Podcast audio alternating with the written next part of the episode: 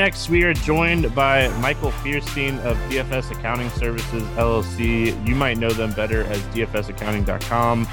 Mike, thanks for joining us. I know this time of year we get a million questions, and I'm sure you get a million questions. I get messages all the time on Discord over there on RotoGrinders. And um, thanks for taking the time out and, you know, just kind of going over some overview and what people need to be looking for and stuff like that. Yeah. No, thanks again, Stevie. It's great to be on here. And yeah, definitely. It's the time, it's the tax time, and uh, we're feeling a lot of questions regarding DFS uh, sports betting. How does that affect your taxes, the tax consequences, and everything? So I'm glad to, to be here to talk about that.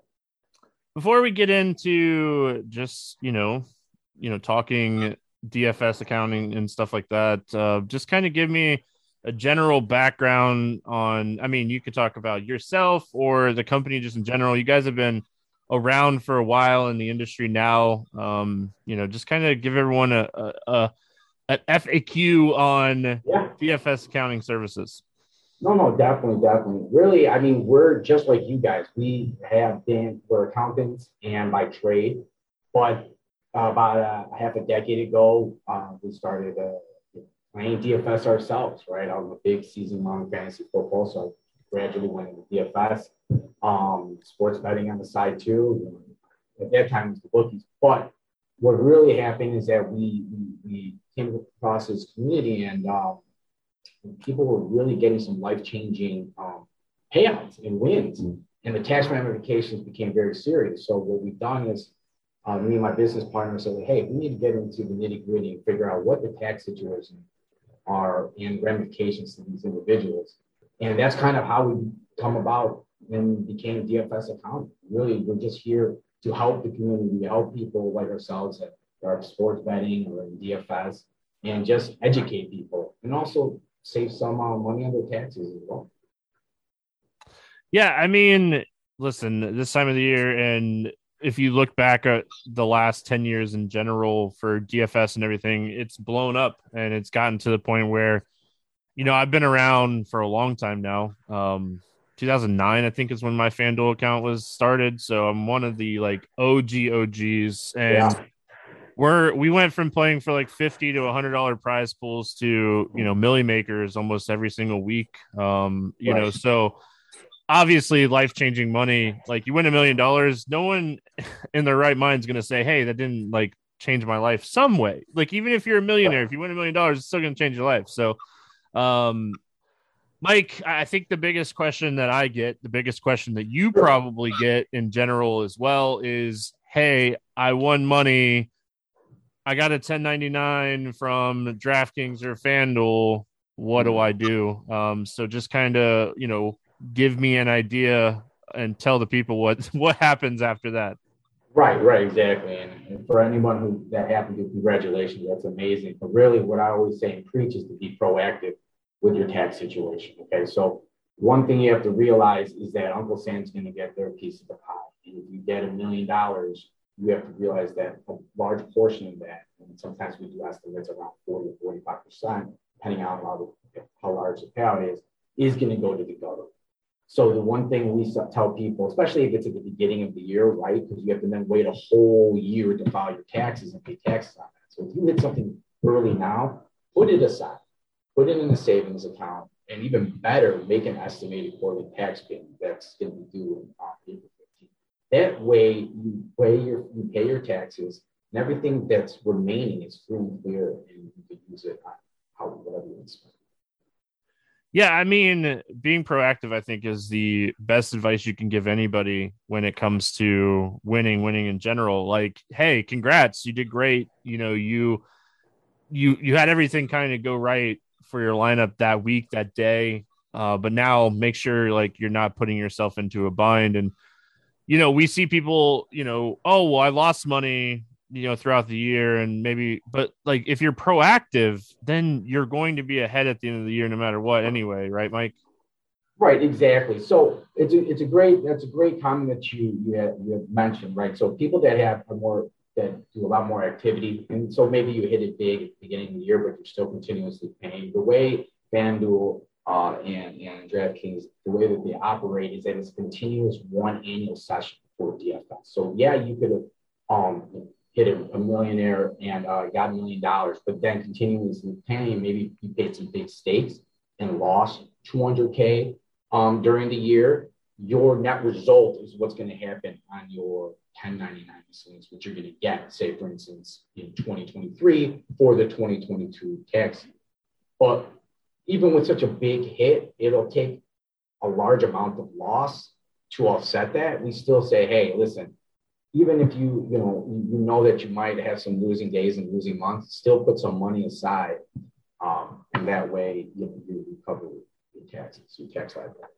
Yeah, well, put it aside, and you know, even if you have a, a couple rough months, and at the end of the year, you're you're still going to be ahead, and you're not going to owe Uncle Sam more than you had initially thought. So there you go.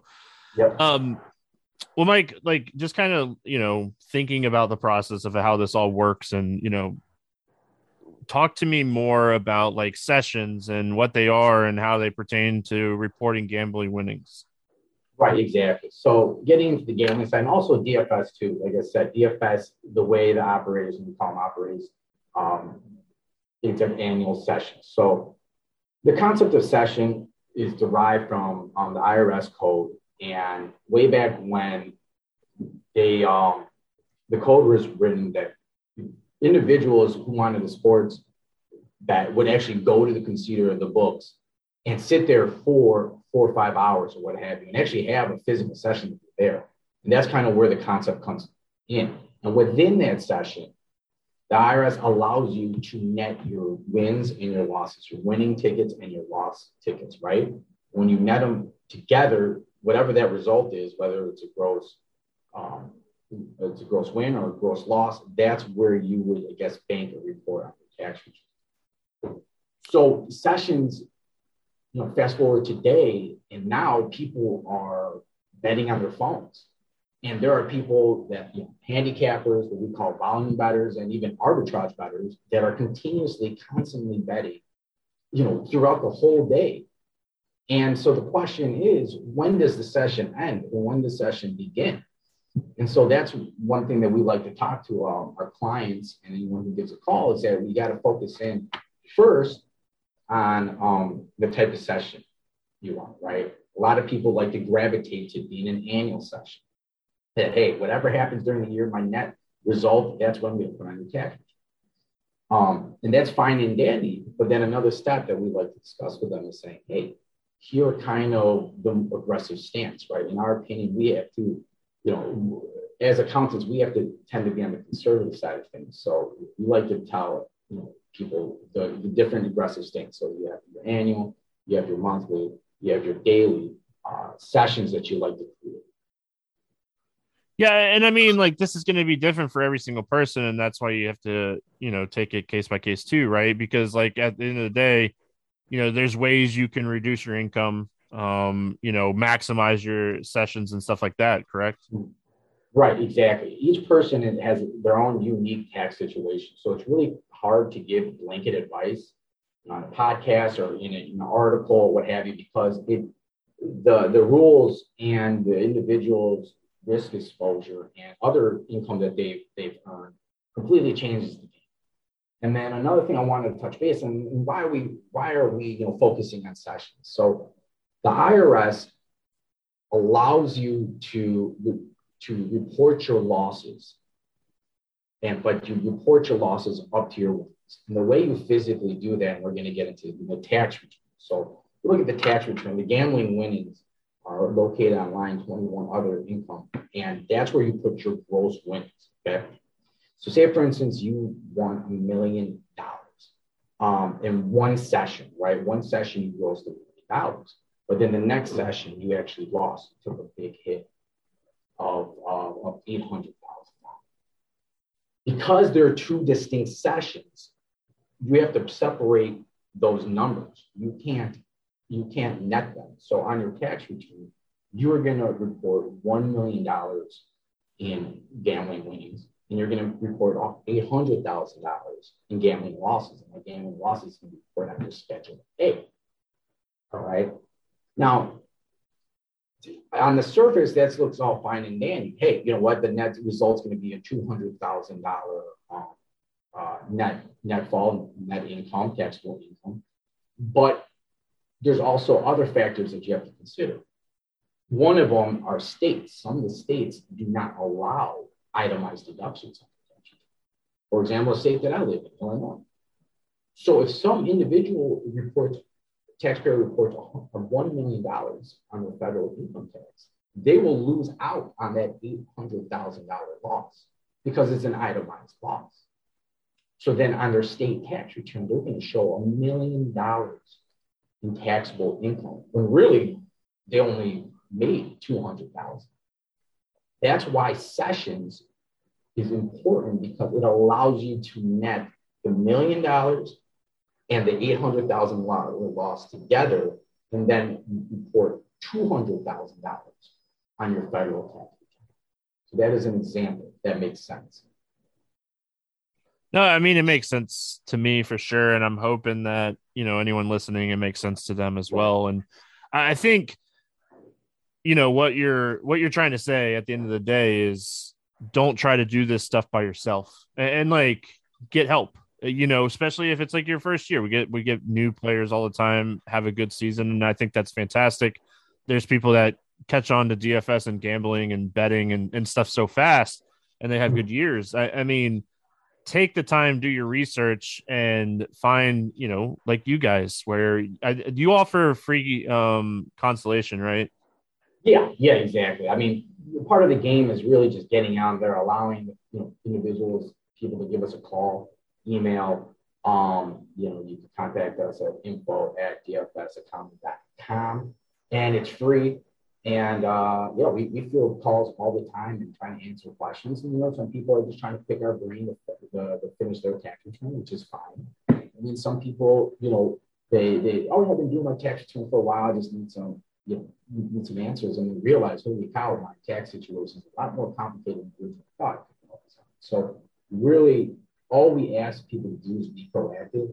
Uh, feel free to reach us, reach out to us. Um, we're just here now no, I mean, reach out for sure. Like get someone that you know knows what they're doing, especially with this stuff. And before before we get out of here, a couple more questions for you that you know, again, like I get asked this stuff all the time. I see people yeah. posting all the time about this stuff. I think another one of the biggest questions that we've seen over the last 10 years is is DFS considered gam- gambling income or regular income by the IRS? And I think that's just something if you could touch on because I mean, I'm sure you get it asked a ton. I see yeah. that. It's probably one of the most asked questions. No, definitely, definitely. It really is. And again, the IRS doesn't make it easier for all of us, and it's in a gray area. So, one of the things that actually had occurred at the end of 2020, um, and before September 2020, right, the main thought and the main focus that we've been preaching other tax practitioners is that DFS is regular, you know, it's it's a game of, of, of, skill and luck, which allows it to be not gambling, not game. And then we, and the reason why that's important, because if you are a professional, you do this full time business. If you, if it's gambling, wagering transactions, even if you're a professional uh, sports bettor or gambler, you can only deduct your losses and your deductions up to your winnings and zero it out. Whereas if you were DFS full time, we would get more aggressive and, report your losses. Okay. So this is pre 2020. And what had occurred was um, a private letter was prepared by the IRS. And private letter is basically, like I said, it's a ruling, it's a document. A taxpayer, uh, mainly uh, accounting firm, had reached out to the IRS and asked them, what, what is your position? They literally asked, is DFS gambling or not? Obviously, more formal things of that. And what this ruling says is that, you know, upon reviewing the, the information, that they do believe that daily fantasy sports contest constitutes an amount paid for a wagering transaction. So they're saying that DFS is gambling. Now, here's the thing, and this is where it gets more confusing, is that ideally it's just a statement based on, on one tax situation with a taxpayer. It's not IRS code, it's not law. It is just merely an interpretation of what they believe DFS is. And if you actually read it um, And uh, it, it, I definitely don't agree with their stance on why they think so. But again, as accountants and being on the conservative aspect, when we when we advise and talk to people, we say that yes, DFS is considered gambling income because of this private revenue. But then we go, but, because there's always a but, right? Always. This is why. Yeah, there's always a but, and it's always gray area. And then we go through the ramifications. We go, why, you know, if you want to go the opposite route, you can do that. It is a little bit more aggressive per se, but there are ways that you can defend yourself in regards to an IRS audit. Now, IRS audits are still very, very rare, right? And we're talking about 1%, 2%, 3% of the population that files a tax return. But it's just an example of how we approach each client. We give them this dissertation because unfortunately it's not a yes or no question. On this podcast and to that that question, answer is the IRS views um, DFS as the wage transfer. All right. Um, a few other things. I mean, gambling and DFS tax forms, you know, how are they generated? What are they? We see all kinds of different ones, especially if you live now in states that have legal, um, you know, betting. So talk to me. I know there's what a W2G gambling, a 1099 miscellaneous that we see a lot on the DFS side. And then you have another one. It's like a 1099K. Um, so Oh yeah. talk to me about these three forms. I think those are the three. Um, just kind of run me down these. No, no, definitely, definitely. And these, uh, it's important to understand, you know, how they get generated, what event creates the, the, the, form, and so forth. So 1099 miscellaneous, that's the easy one to go through.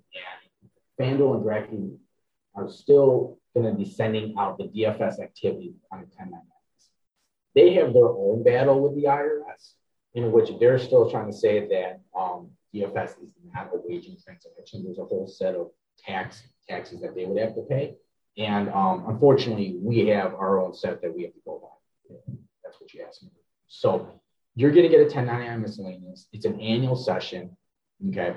And, uh, and the IRS is going to get that document. So you're going to have to report that number on your tax return for DFS. Okay. Then I'm going to jump over the 1099K. This is the problem child when it comes to the tax documents. And you get this if you use um, third party apps like PayPal. PayPal is a big one in which you fund your accounts and also distribute out and transfer. And so what happens is you see a lot of duplication when it comes to DFS and gambling. And if you take money out of your account by PayPal, PayPal is going to look at that as income. All right. And FanDuel and DraftKings, they're also going to look at all your activity during the year within your account as income too. So there are times where you get a 1099 miscellaneous and a 1099K effectively uh, duplicating your income. That's a huge problem. And I highly suggest for everyone out there, do not use PayPal. PayPal will will send you this 1099 It's incomplete information. It only talks about the stuff that gets deposited or transferred into your account. Doesn't talk about the losses. It doesn't show anything. So please get off of PayPal if you can. And then the W2G. The W2G is a special form because it it only reports um, winnings and bets and wagers, you know, that happen in a specific point in time. And it has a long litany of, of, of um, events and things that happen uh, in order to get it. The one thing is it's above $600 and it's a 301 odd in order to get a W2G. A lot of times those bets aren't happening unless you have this huge massive parlay or a huge heavy underdog. Then a W2G will be generated. Other ways that this form is going to be generated is if they're large hits, large bets. So if you're making a big bet, um, and there's federal taxes withheld, right? If you're doing four thousand, five thousand dollars on one wager, and then you can't, and they, they reach out to you saying, hey, we're going to withhold uh, federal tax, then a W2G is going to be um, referred, reported to the IRS. Now, the last thing about the W2G is this it's only half the battle, it's half the side of the transaction. When it shows your wins, it doesn't show your losses. And so this is something to consider because now you, you know, are going to screw up kind of recessions, right? Recessions are netting if your net result is a two hundred thousand dollar uh, annual session, right? To the example we talked about earlier, and also you get a W two G of three hundred thousand dollars. Well, you can't report 200K because the IRS has a form that says, hey, you won 300,000. So then now you have to pivot and report your, gambling accordingly. So um, those are the three documents. It is still, you know, we're going to see how FanDuel and DraftKings are going to send out the W2G, right? It's so new and sports betting just blew up these last couple years. So we're, we're seeing mixed reports on, on people getting W2Gs and why they're getting them. Um, all I can say is that if you do get a W2G, report it on your tax return. Um, and likewise, your 1099. Always report them on your tax. don't, mm-hmm. don't, don't make that mistake. You'd be surprised who when people don't, and you're like, well, that's why you got tax notice. Yeah, those are you don't want those. So, uh, Mike, before we get out of here, we're seeing a lot of um, people in like the DFS betting industry, especially on like Twitter and stuff, really start getting into like crypto and NFTs. And I, I mean, this has to be something that uh, is kind of newer to you as well. But um, I mean, this is something that you guys are also kind of taking care of, right? Yeah, exactly. You know, it, it's it's funny we we take a look at kind of what what is interesting to us in our personal life, and then try and figure out what are the tax associates. So, you know, I've invested in the crypto. Um, I got a couple NFTs and also um, people that are in mining as well, mining operations. So it's definitely something that we're, we're familiar with um, and that we could help people out.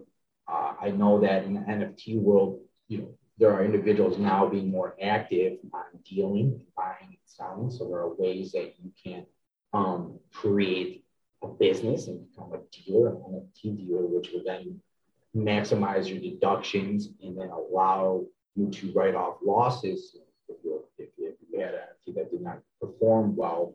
Um, so this is definitely something that could help uh, individuals. Yes, I mean if you're in the if you're in the betting DFS space and you're in the crypto NFT you know area as well, you know the guys over at dfsaccounting.com Mike and you know his team and everyone is they're going to be able to help you. So instead of trying to figure all this stuff out, hit them up. Uh, they've been around for a while. They are very active in the industry, and you know at the end of the day, we want people that are active in the industry taking care of industry stuff. So, Mike, it's it's been a pleasure. Thanks for hopping on and answering all these questions. And um, you have any final thoughts before I let you go? Well, Stevie, thanks for you know having me on. And really, guys and girls out there, just be proactive. Um, reach out. We're a resource. Uh, we don't, you know, we have a free consultation. We're more than happy to answer any questions, whether you come on board as a client or not. You know, we understand that taxes get people stressed out. And either, you know, if you get a tax notice, it really freaks people out. And we're just here to, to alleviate that stress and that way you can just enjoy your life and enjoy the, the, the proceeds and, and spend it on some fun stuff. All right, that's going to wrap it up. DFSaccounting.com. Michael Feuerstein, thanks for joining us. And um, maybe we'll talk to you again next year. Have a good one, man. All right, take care.